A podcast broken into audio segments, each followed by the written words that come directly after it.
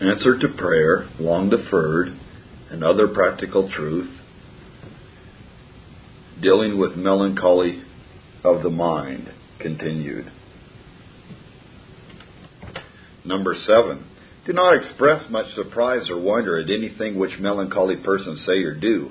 What will not they say who are in despair of God's mercy? What will not they do who think themselves lost forever? You know that even such a man as Job cursed his days so that the Lord charged him with darkening counsel by words without knowledge. Do not wonder that they give expression to bitter complaints. The tongue will always be speaking of the aching tooth. Their soul is sore vexed, and although they get no good by complaining, yet they cannot but complain to find themselves in such a doleful case. And they can say with David, I am weary with my groaning all the night, make I my bed to swim. I water my couch with my tears. Yet they cannot forbear to groan and weep more until their very eyes are be consumed with grief. Let no sharp words of theirs provoke you to talk sharply to them. Sick people are apt to be peevish, and it would be a great weakness in you not to bear with them when you see that a long and sore disease has deprived them of their former good temper. Number eight. Do not tell them any frightful stories, nor recount to them the sad disasters which have overtaken others. Their hearts already meditate terror, and by every alarming thing of which they hear they are more terrified, and their disordered imagination is prepared to seize upon every frightful image which is presented. The hearing of sad things always causes them more violent agitations, yet you must avoid merriment and levity in their presence, for this would lead them to think that you have no sympathy with them nor concern for them. A mixture of gravity with affableness will best suit them. And if I might advise, I would counsel parents not to put their children who are naturally inclined to melancholy to learning or to any employment which requires much study, lest they should be at length preyed upon by their own thoughts. Do not, however, think it needless to talk to them, number nine, but do not speak as if you thought their disease would be of long continuance, for this is a prospect which appears most gloomy to the melancholy Rather, encourage them to hope for speedy deliverance. Endeavor to revive their spirits by declaring that God can give them relief in a moment, and that He has often done so with others, that He can quickly heal their disease and cause His amiable and reconciled face to shine upon them. For a moment, the narrator would like to address those who are listening to this, who fear that they may have committed an unpardonable sin, the sin unto death, or the blasphemy of the Holy Spirit, and think they're beyond the reach of mercy, and therefore have given over to despair, and fear that nothing remains for them but the fearful looking forward of fiery indignation. Hebrews 10. The following account is taken from a book, Sons of God, by Dr. Lloyd Jones. Let me give one illustration of this manner from my own experience some 25 years ago. I was working in my study one morning when I was told that there was a man at the door who was very anxious to see me. On going to the door, I found there a man in a state of great agitation who said, My father is sitting in that car out there and he is in a desperate state. He said that his father had just come out of a mental nursing home where he had been for six weeks and he pleaded with me to see him. The poor man was brought into my room. His hair was disheveled and he had not shaved for days. He was a big, tall, powerful man, indeed almost alarming in appearance. He was desperate, frantic, and almost tearing his hair out. This was his story.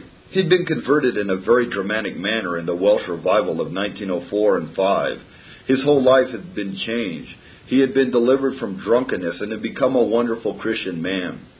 But partly as a result of that change, he began to prosper in business, and gradually the devil, seeing his opportunity, tempted him, and he had been backsliding. The first sign of decline was worldliness. Then he had taken to drink and had ceased to go to his place of worship. In other words, he had gone back in his practice and conduct to the life of the world, and he had been doing this for several years. Suddenly, without any apparent reason or explanation, he had awakened to the seriousness of his backsliding. But at this point, the devil came in and said to him, Oh, well, your case is now hopeless. You were converted in 1904. But before that time, you'd been an unbeliever. You were ignorant. You knew nothing. Now you have sinned against the light and against the Holy Ghost. There is no forgiveness for you. He believed this, and soon he became desperate. They called in his doctor who gave him sedatives, but without any effect. They called in other doctors who prescribed more sedatives, still with no effect. Then they called in a mental expert who immediately diagnosed, as much men always do, religious mania. There are many people in mental institutions who should not be there at all. If you show any unusual concern about your soul, you are standing in great risk of being put into a mental institution as a case of religious mania. The man became a voluntary patient in a nursing home, and there they treated him with various drugs for six weeks. But far from getting better, he continued to get worse. Finally, he insisted on going home, and now he was sitting in my study. Indeed, he was not sitting. He was pacing up and down, tearing his hair, desperate and violent. I tried to pacify him a little, first of all, and got him to sit down. Then, after hearing the story, I began quoting and expounding scripture to him. I asked him to give me one scripture which proved that a Christian man who fell into sin could never be forgiven again. I explained to him that that was not the sin against the Holy Ghost. A man who has committed the sin against the Holy Ghost is not concerned about forgiveness. He ridicules the grace of God and the gospel. So this man's very concerned about forgiveness and his grief because he has let down his Savior was a proof that it did not apply to him. I kept on and on. This continued for some 40 minutes. I did nothing but quote the scriptures. Eventually the man became quiet and peaceful. But I was not satisfied until I got him to thank God and to praise God and had seen him smile. Then I told him to be prepared for further onslaughts. I warned him that the devil would certainly not give up at all easily. He would come back. But all he, the sufferer, had to do was to quote the scriptures. I'd quoted to him. I knew for certain that I would see him again, and he returned in about a week, if I remember rightly. Once more he was desperate and violent, but it only took me some twenty minutes this time to pacify him and to make him praise God. Again I did nothing but quote scripture. This process had to be repeated some two or three times, and eventually he was entirely delivered and resumed an active Christian life. End quote. Well, I won't leave you there. I'll quote again from another author, Arthur W. Pink. Quote, A word now unto those with tender consciences that fear they may have committed sin for which there is no forgiveness. The trembling and contrite sinner is the farthest from it there is not one instance recorded in Scripture where any who was guilty of the great transgression and had been given up by God to inevitable destruction ever repented of his sins or sought God's mercy in Christ. Instead, they all continued obstinate and defiant, the implacable enemies of Christ and his ways unto the end. Will there be in the heart any sincere valuing of God's approbation, any real sense of His holiness, which deters from trifling with Him, any genuine purpose to turn unto Him and submit to His requirements, any true fearing of His wrath, that soul has not been abandoned by Him. If you have a deep desire to obtain an interest in Christ, or become a better Christian, if you are deeply troubled over sin, if your heart grieves over its hardness, if you yearn and pray for more tenderness of conscience, more yieldedness of will, more love and obedience to Christ, then you have no cause to suspect that you have committed the unpardonable sin. End quote. I won't even stop there. Now I turn to strong systematic theology, dealing with the sin of final obduracy. The sin against the Holy Spirit is not to be regarded simply as an isolated act, but also as the external symptom of a heart so radically and finally set against God that no power which God can consistently use will ever save it. This sin, therefore, can only be the culmination of a long course of self hardening and self depraving. He who has committed it must be either profoundly indifferent to his own condition or actively and bitterly hostile to God, so that anxiety or fear on account of one's condition is evidence that it has not been committed. The sin against the Holy Spirit cannot be forgiven simply because the soul that has committed it has ceased to be receptive of divine influence even when those influences are exerted in the utmost strength which God has seen fit to employ in his spiritual administration. End quote. Already I've quoted the following quotation because it is taken from Archibald Alexander's Practical Truth Sinners Welcome to Christ. But I will read it again because it deals with this subject. But is there not one sin which never has pardon, neither in this world nor in that which is to come? There is. But no one who has committed that sin ever desires to come to Christ. And even that sin would not be unpardonable if the sinner who is burdened with its guilt should come to him. It is not unpardonable because the blood of Christ has not adequate efficacy to remove it, but because the miserable blasphemer is abandoned by the Spirit of God to his own malignity, and therefore never does nor can desire to believe on Christ. But do you ask whether a man may not outlive his day of grace and be given over to judicial blindness before life is ended? Undoubtedly he may. But as I said before, such a one, I believe, is never found inquiring what he must do to be saved. The devil often tempts aged sinners and others too to believe that it is now too late for them to repent, that the time of their visitation has gone by, and that there is no hope for them, and many miserable souls are long entangled in the snare. He may even quote Scripture to prove that there is a boundary which, when passed, all hope of salvation is to be relinquished. But as long as we are in the body, we have the overtures of mercy made to us by the authority of God. And whether we be young or old, he that cometh, Christ has declared, shall not be cast out. Take him at his word. Venture on him. End quote. Next, I quote from the Puritan William Gurnall from his book, The Christian in Complete Armor. Quote, Satan perplexes the tender consciences of doubting Christians with obscure scriptures whose sense lies too deep for the weak and distempered judgments readily to find out. And with these he hampers poor souls exceedingly. Indeed, as melancholy men delight in melancholy walks, so doubting souls most frequent such places of Scripture in their musing thoughts, as increase their doubts. How many have I known that have looked so long on those difficult places, Hebrews 6 6, Hebrews ten twenty six, which pass the understanding as a swift stream the eye, so that the sense is not perceived without great observation, till their heads have turned round, and they at last not able to untie the difficulties, have fallen down in despair in thoughts and words of their own condition, crying out, Oh, they have sinned against the knowledge of the truth, and therefore no mercy remains for them. Now, if they would have refreshed their understandings by looking off these places, whose engraving is too curious to be long pored on by a weak eye, they might have found that in other scriptures plainly expressed, which would have enabled them, as through a glass, more safely to have viewed these. Therefore, Christian, keep the plains. Thou mayest be sure it is thine enemy that gives thee such stones to break thy teeth, when thy condition calls rather for bread and wine. Such scriptures, I mean, as are most apt to nourish thy faith and cheer thy drooping spirit. When thou meetest such plain scriptures which speak to thy case, go over where it is fordable, and do not venture beyond thy depth. Art thou afraid because thou hast sinned since the knowledge of the truth, and that therefore no sacrifice remains for thee? See David and Peter's case, how it patterns thine, and is left upon record that their recovery may be a key in thine hand to open such places as these. Mayest thou not safely conclude from these that this is not their meaning, that none can be saved that sin after knowledge?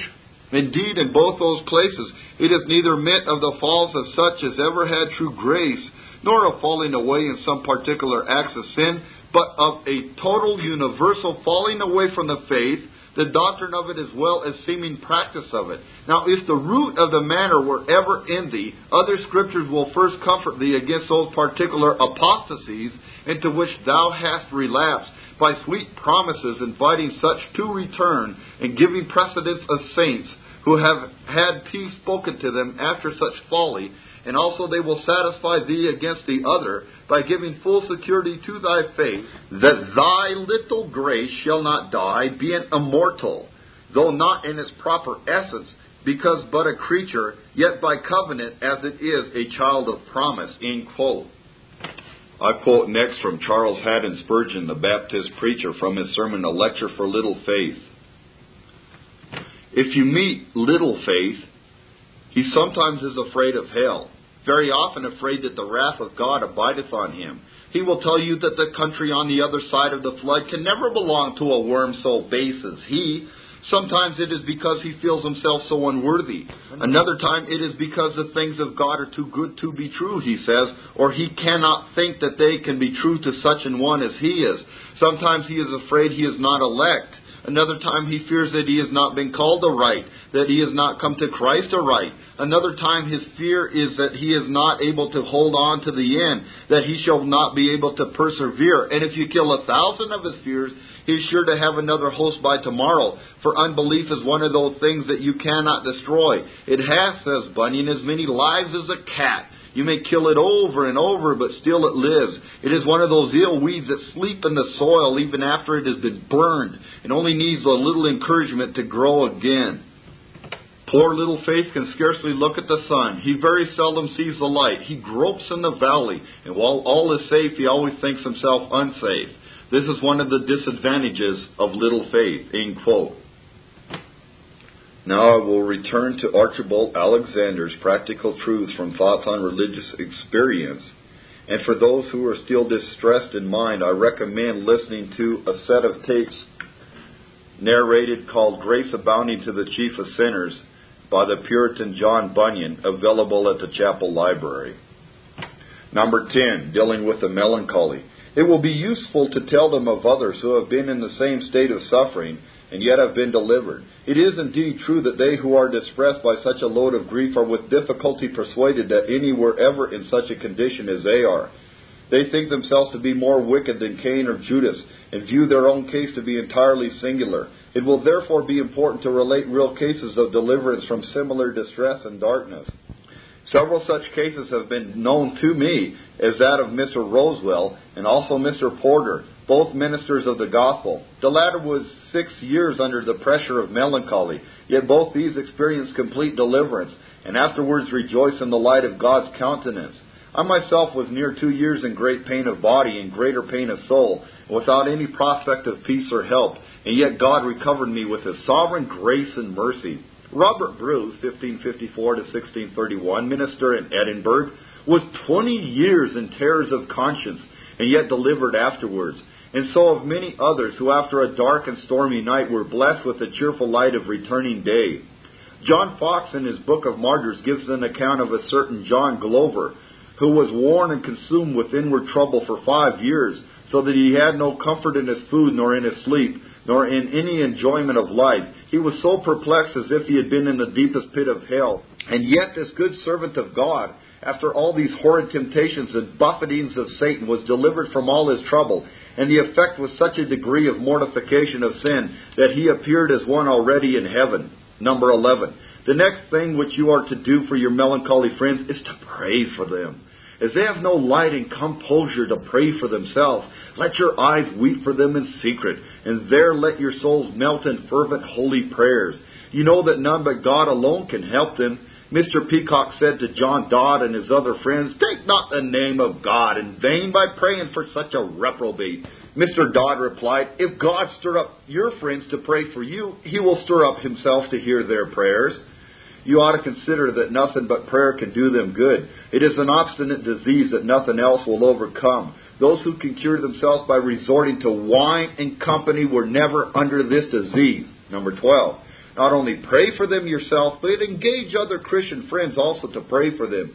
When many good people join their requests together, their cry is more acceptable and prevalent. When the church united in prayer for Peter in chains, he was soon delivered, and in the very time of their prayers, all believers have through Christ a great interest in heaven, and the Father is willing to grant what they unitedly and importunately ask in the name of His dear Son. I myself have been greatly helped by the prayers of others, and I heartily thank all those, especially, who set apart particular days to remember at the throne of grace my distressed condition. Blessed be God that He did not turn away His mercy from me, nor turn a deaf ear to their supplications. Number 13. Put your poor afflicted friends in mind continually of the sovereign grace of God in Jesus Christ. Often impress upon their minds that He is merciful and gracious. That as far as the heavens are above the earth, so far as His thoughts above their thoughts. His thoughts of mercy above their self condemning, guilty thoughts. Teach them as much as you can to look unto God by the great mediator for grace and strength, and not too much to pour over their own souls where there is so much darkness and unbelief and turn away their thoughts from the decrees of God. Show them what great sinners God has pardoned and encourage them to believe and to hope for mercy. When Mrs. Drake was in her deplorable state of darkness, she would send a description of her case to distinguished ministers concealing her name, to know whether such a creature without faith, hope, or love to God or man, hard hearted without natural affection, who had resisted and abused all means, could have any hope of going to heaven. Their answer was that such like and much worse might by the mercy of God be received into favor, converted and saved, which did much allay her trouble. For, she said, the fountain of all my misery has been that I sought in the law what I should have found in the gospel. For that in myself which only is to be found in Christ. From my own experience I can testify, says Mr. Rogers, that the mild and gentle way of dealing with such is the best. End quote. A volume might be written on the subject of religious melancholy, and such a volume is much needed, but it would be difficult to find a person qualified for the undertaking. We have some books written by pious casuists, and the subject is handled in medical treatises on insanity, but to do it justice, physiological knowledge must be combined with an accurate acquaintance with the experience of Christians. Burton's Anatomy of Melancholy is one of the strangest books I ever read. For curious learning and classical quotations, it cannot be surpassed. And there is much originality of remark and frequent strokes of wit in the work, but very little valuable information on the subject on which it treats. The author seems to have been himself troubled with fits of melancholy, and enjoying much learned leisure, amused his melancholy hours by searching after and heaping up much learning out of the common track. The spiritual physician who has the cure of diseased souls takes much less pain to inquire minutely and exactly into the malady of his patients than is observable in physicians of the body. I've often admired the alacrity and perseverance with which medical students attend upon anatomical and physiological lectures, although often the exhibitions are extremely repulsive to our natural feelings. The patience and ingenuity with which the men of this profession make experiments are highly worthy of imitation. Many of our young preachers, when they go forth on their important errand, are poorly qualified to direct a doubting conscience or to administer safe consolation to these troubled in spirit. And in modern preaching, there is little account made of the various distressing cases of deep affliction under which many serious persons are suffering. If we want counsel on subjects of this kind, we must go back to the old writers. But as there is now small demand for such works, they are fast sinking into oblivion. Their place is not likely to be supplied by any works which the prolific press now pours forth. It is, however, a pleasing circumstance that the writings of so many of our old English divines have recently been reprinted in London, but still many valuable treatises are destined to oblivion. Well, Alexander wrote that in 1840, and in 1982 there has been a book written called The Masks of Melancholy by John White, and it is available today by the InterVarsity Press. And I'd like to read the first chapter for those who are buffeted by the storms and, of the devil and given over to melancholy. I vividly recall how she stood in one corner of my office, half turned to me, half turned to the wall, a thin little 60 year old lady as still as stone, silent. Her family said she had scarcely spoken for days, and that she had not eaten for weeks. She was dressed in black and gray. Very gently I encouraged her to speak. Eventually she did, but in a voice so low that I had to strain my ears to catch the words that crept from between her lips. I'm going to die. I deserve to die. God is punishing me. We have no money. My husband is bankrupt. He's trying to poison me. They all are. Her husband was not bankrupt. But why? Because I'm wicked. She still will not look at me. I'd like to help you. No, Dr. White, you'd poison me too. Surely you know me better than that. But I have to be poisoned. I'm bad. Too bad to be forgiven. God has forsaken me. I'm too wicked. From that point on, she remained silent and remote. She would not eat. She would not drink.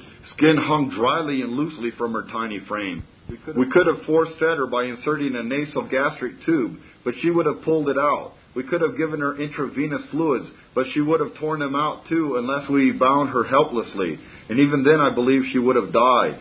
Five weeks later, after four electric shock treatments and with the help of medication, she had gradually returned to her usual self, energetic, cheerful, busy, and full of talk about the joy of the Lord. She had regained 10 of the 30 pounds she lost during her depressive illness and was full of plans for the future. She ate well, slept well, and had the energy she needed. Scenario 2 Troubled for weeks. One of my sons, a 22 year old, had been looking listless and troubled for weeks. He was sleeping poorly and seemed to be losing weight. One day he called my office from home. I want to talk to you, Dad. Sure, when? As soon as you have an hour. No rush.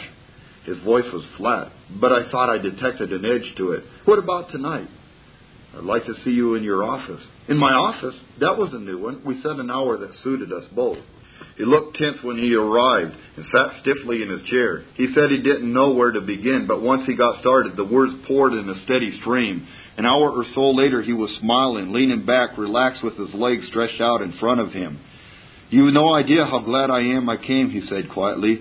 That evening, my wife commented. He came back like he was walking on air. I'm so glad whatever it was that he talked it out with you. Scenario number three. What about forgiveness? He was a 40 year old bachelor who had already spent several weeks on the psychiatric ward. He believed he had cancer and that we were all lying to him when we told him he showed no evidence of it. He had no energy and no appetite, and he couldn't sleep. He was given antipsychotic pills, mood elevating pills, and 10 electroconvulsive treatments. Result no change. I had him in my office to try to get a better handle on what could be wrong. As he talked about earlier years in his life, two things seemed to trouble him. He had drunk a bottle of beer several years before when his doctor had told him not to. More significantly, he had avoided enlisting in World War II and felt bad that some of his friends had died in Europe. Curiously, he felt equally bad about both his sins. As he talked, something mysterious happened. An invisible door swung open between us so that our naked spirits faced each other. What about forgiveness? I asked him. I want it so bad. What's your religion? Russian Orthodox. And what does your priest say about how you can be forgiven? He doesn't talk too much. We go to confession. And what does that do? I don't often go. I grope for words. But if you do go, why would God forgive you? Because Christ died, He shed blood. So? But I'm too bad for that. Unaccountably, I grew angry. No logical reason. It's just happened. What do you mean you're too bad? His voice was rising like my own. I don't deserve ever to be forgiven. You're darn right you don't. He looked up at me surprised. I can't be a hypocrite. I've gotta make amends. It may be hard to believe, but I found my anger increasing. And who do you think you are to say Christ's death was not enough for you? Who are you to feel that you must add your miserable pittance to the great gift God offers you? Is his sacrifice not good enough for the likes of you? We continued to stare at each other, and suddenly he began both to cry and to pray at once. I wish I could remember his exact words. There's something indescribably refreshing about the first real prayer a man prays, especially when he doesn't know proper prayer talk. As nearly as I can recall, he said something like this God, I didn't know. I'm real sorry. I didn't mean to offend you. More sobs, tears, runny nose. I passed him a box of Kleenex. God, thank you. It's amazing. I didn't I didn't know it worked like that. I, I thought, but but God, I didn't. I don't know much. Gee, God, I don't know how to say it. Thank you. Thanks an awful lot. Gee, God, thank you. I prayed my normal fluency a little hampered by his emotion while he mopped up his face with Kleenex. His eyes were shining and he shook my hand. Thanks, Doc. Thanks a lot. How come nobody ever told me before? We cut out all the medication. During the following week, I deliberately refrained from doing more than bid him, Good morning, how are you? each day. I wanted to let others record his progress, and they did. The notes on his chart read, Remarkable improvement, no longer seems depressed, paranoid ideation not expressed. Making realistic plans for future. Then one day he said, Doc, I know you're busy, but I just got to talk to you. As soon as he sat down, he started, I don't know how to say it, Doc, but it's like I've been blind all my life, and now, well, well, now I can see. He never read a Bible, never sung an evangelical hymn. He didn't know he was quoting. Carefully, I checked his mental status as we talked. No depression, no sign of mania. Paranoid thinking, nihilistic delusions, only the barest trace. He was practically made whole. Scenario 4, needing a workout. Henry Gunther came round to my office just before noon. Ready for the Y today, John? Oh, I don't know. I'm tired, Henry. Listless. Can't seem to get anything done. Sort of depressed. Henry and I used to run around the track for a mile or so and then swam a number of laps each day. Come on, you need to get out of this place for a while. Forty-five minutes later, steam shampooed is showered. I rubbed my tingling skin with the abundance of white towels the YMCA supplies for its health club members. Then I sat to relax a moment or two in front of my locker, before the luxury of getting dressed slowly. I was a new man. Mentally, I thank God for Henry, who doggedly would drag me to the Y each lunchtime. Define definition. I have several reasons for sketching these four scenarios. Each picture has to do with depression. But clearly, not all the depressions are the same in quantity nor even in quality. My morning blues in my office were not to be compared with the torture oppressing the lady who stood in the corner of that same office some weeks before. My mood was depressed, but I was not sick in any sense. A good physical workout and the easy camaraderie of the health club cleared it away as the sun clears morning mist. Neither my son nor the lady I first mentioned, nor even the man who found forgiveness, would have been uplifted by sweating and puffing around the track or by feeling the needling of high pressure shower massaging their muscles. Whether a good mood, a malady, a madness, or a spiritual bondage, each one of our four conditions could be called depression. Yet each differed from the other. Therefore, at some time we are going to have to attempt to define the word depression. For the moment, however, we will let it pass. As early as 1917, Sigmund Freud wrote, even in descriptive psychiatry, the definition of melancholia is uncertain. It takes on various clinical forms, some of them suggesting somatic rather than psychogenic affections that do not seem definitely to warrant reduction to a unit. End quote. It is a pity many of his psychoanalytic followers failed to pay heed to his words. I don't want to begin by dodging an ideological battle, but I cannot stress the differences too much. Counselors who try to help depressed people and authors who write books about the subject generally oversimplify the issue. Depression has many faces. It cannot be relieved on the basis of one simple formula, arising as it does by numerous and complex mechanisms, and plummeting sometimes to depth where its victims are beyond the reach of verbal communication. There are mysteries about it which remain unsolved. No one theoretical framework is adequate to describe it. I hesitate to write about it because many of my professional colleagues hold rigidly to exclusive, often dogmatic and contradictory theories about it. Psychiatrists, psychologists, social workers, spiritual counselors, and a host of other would be helpers despise one another's viewpoint. They cannot communicate, nor do they seem to wish to. Each school has its own technical terms and its own model, so that intelligent discussion is hampered both by needless indignation and by semantic confusion. The very language we use is different so that by creating new realities with new words, other realities are meaningless to us. I would like to evade controversy altogether, proceeding directly to descriptions of what I call the many masks of melancholy and to suggest methods of restoring its victims. But I must be honest about my presuppositions and my philosophical and scientific reasoning. I shall have to discuss the question of whether depression or some varieties of it constitute illness in any sense, or whether they are better regarded as forms of behavior or even of communication. But if the question of illness arises, we shall have to face the question as illness of what? Of body? Of mind? Of spirit? If it is an illness of mind, we must ask, what is mind? The fact is that no single theory, however carefully applied, alleviates every depression. Yet instead of admitting that our theory may not always be appropriate, we blame the depressed person. He is uncooperative, lacks motivation, or is incapable of insight. She may be labeled immature or manipulative, or be accused of playing games. Sometimes we apply such labels accurately. At other times we see people through the spectacles of our theoretical prejudice. It is easier to blame the client and keep our theory intact.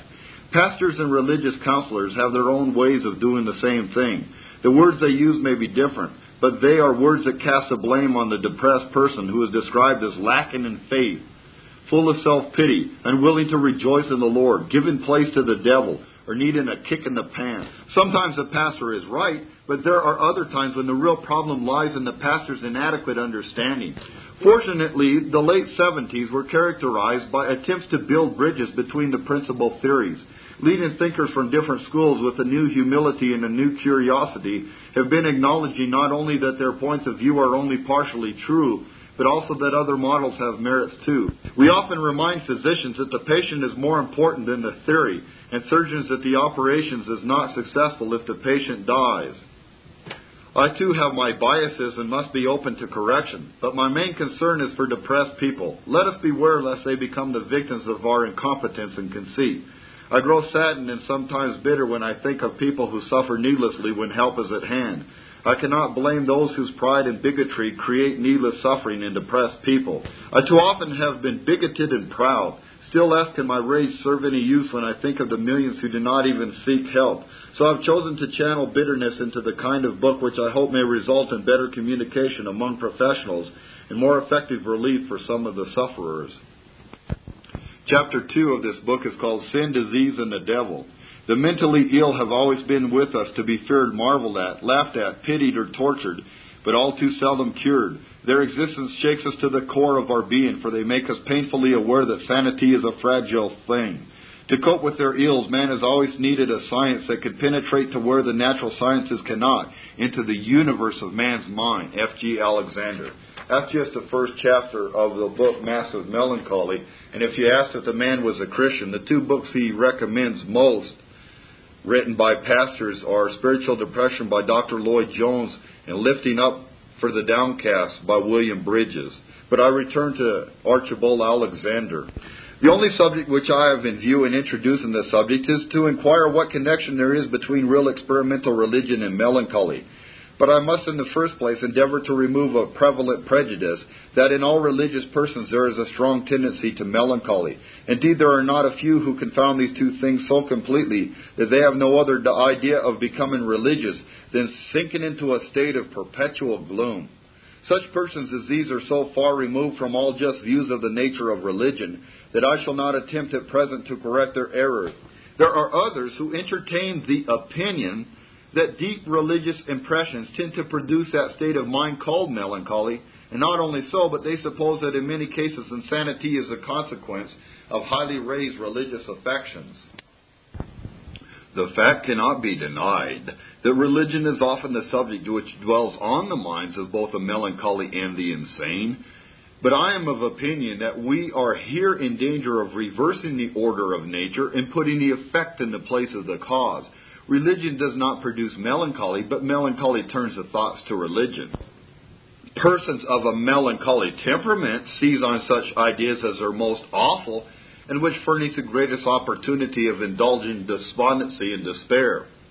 Sometimes, however, it is not religion which occupies the minds and thoughts of the melancholy, but their own health, which they imagine without reason to be declining, or their estates, which they apprehend to be wasting away in abject poverty and beggary, stare them in the face. Well, if you uh, of my listeners are wondering if you're melancholy or not, here's a question you, you might ask yourself. When there is a social gathering at eight o'clock, do you show up at seven thirty and wait for everybody else to get there, or do you show up at eight o one and announce to everybody, "Hello, I'm here," with a big smile on your face? The melancholy, the melancholy person is the one that shows up early and the sanguine person is the one that shows up a minute late with a big smile on his face because he's kind of the life of the party. The melancholy is the introspective. He is the introvert. He's the one that looks inward, whereas the sanguine is more outward. He is more of the extrovert. He is the one that's more apt to take things lightly.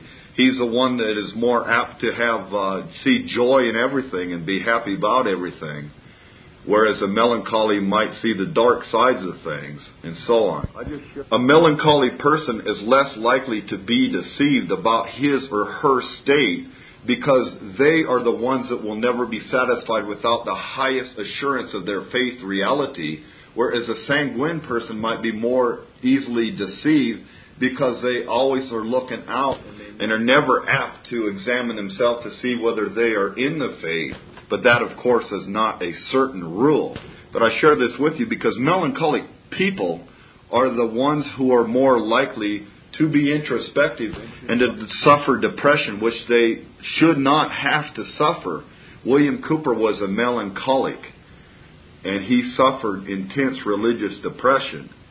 And so, if you're sanguine in your temperament, if everything is always happy, happy, happy, well, this chapter is not going to have a lot to say to you but you should pay attention to it anyway so that you can pray for those who are the more introspective and introverted and the ones who are more morbid in their temperament and that you can pray for them that they would have the joy that you usually have and to cause you to look inward yourself once in a while and see are the fruit of the spirits in my own life. But anyway, I go on. Quote, not unfrequently this disease alienates the mind entirely from religion and the unhappy victim of it refuses to attend upon any religious duties or to be present where they are performed. Frequently, it assumes a form of monomania or a fixed apprehension in regard to some one thing. The celebrated and excellent William Cowper labored for years under one of the most absurd hallucinations respecting a single point. And in that point, his belief, though invincible, was repugnant to the whole of his religious creed. He imagined that he had received from the Almighty a command at a certain time when in a fit of insanity to kill himself. And as a punishment for disobedience, he had forfeited a seat in paradise. And so deep was this impression that he would attend on no religious worship, public or private, and yet at this very time took a lively interest in the advancement of Christ's kingdom. And his judgment was so sound on other matters that such men as John Newton and Thomas Scott were in the habit of consulting with him on all difficult points. The case of this man of piety and genius was used by the enemies of religion, and particularly by the enemies of Calvinism, and as an argument against the creed which he had embraced whereas his disease was at the worst before he had experienced anything of religion or had embraced the tenets of Calvin. And let it be remembered that it was by turning his attention to the consolations of religion that his excellent physician was successful in restoring his mind to tranquility and comfort. And the world will one day learn that, of all the remedies for this malady, the pure doctrines of grace are the most effectual to resuscitate the melancholy mind. This is, in fact, a bodily disease by which a mind is influenced and darkened. Thus it was received by the ancient Greeks, for the term is compounded of two Greek words which signify black bile. How near they were to the truth in assigning the physical cause which produces the disease, I leave to others to determine. Casuists have often erred greatly by referring all such cases to mental or moral causes.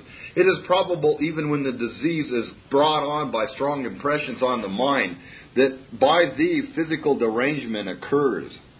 To reason with a man against the views which arises from melancholy is commonly as inefficacious as reasoning against bodily pain. Have long made this a criterion to ascertain whether the dejection experienced was owing to a physical cause. For in that case, argument, though demonstrative, has no effect. Still, such persons should be affectionately conversed with, and their peculiar opinions and views should rarely be contradicted. Cases often occur in which there is a mixture of moral and physical causes, and these should be treated in reference to both sources of their affliction. Melancholy is sometimes hereditary and often constitutional. When such persons are relieved for a while, they are apt to relapse into the same state as did William Cowper. The late excellent and venerable James Hall of North Carolina was of a melancholy temperament, and after finishing his education at Princeton, he fell into a gloomy dejection which interrupted his studies and labors for more than a year. After his restoration, he labored successfully and comfortably in the ministry for many years, even to old age, but at last was overtaken again and entirely overwhelmed by this terrible malady. This Reformation audio track is a production of Still Waters Revival Books. SWRB makes thousands of classic Reformation resources available, free and for sale, in audio, video, and printed formats. Our many free resources, as well as our complete mail order catalog, containing thousands of classic and contemporary Puritan and Reformed books, tapes, and videos at great discounts, is on the web at www.swrb.com. We can also be reached by email at swrb at swrb.com, by phone at 780 450 3730, by fax at 780 468 1096, or by mail at 4710 37A Avenue, Edmonton, that's E D M O N T O N, Alberta, abbreviated capital A, capital B, Canada, T6L3T5. You may also request a free printed catalog. And remember that John Calvin, in defending the Reformation's regulative principle of worship, or what is sometimes called the scriptural law of worship, commenting on the words of God, which I commanded them not, neither came into my heart, from his commentary on Jeremiah 7:31, writes, God here cuts off from men every occasion for making evasions, since he condemns by this one phrase, I have not commanded them, whatever the Jews devised. There is then no other argument needed to condemn superstitions than that they are not commanded by God. For when men allow themselves to worship God according to their own fancies, and attend not to His commands, they pervert true religion. And if this principle was adopted by the papists, all those fictitious modes of worship in which they absurdly exercise themselves would fall to the ground. It is indeed a horrible thing for the papists to seek to discharge their duties towards God by performing their own superstitions. There is an immense number of them, as it is well known, and as it manifestly appears. Were they to admit this principle, that we cannot rightly worship God except by obeying His word, they would be delivered from their deep abyss of error. The prophet's words, then, are very important when he says that God had commanded no such thing, and that it never came to his mind, as though he had said that men assume too much wisdom when they devise what he never required, nay, what he never knew.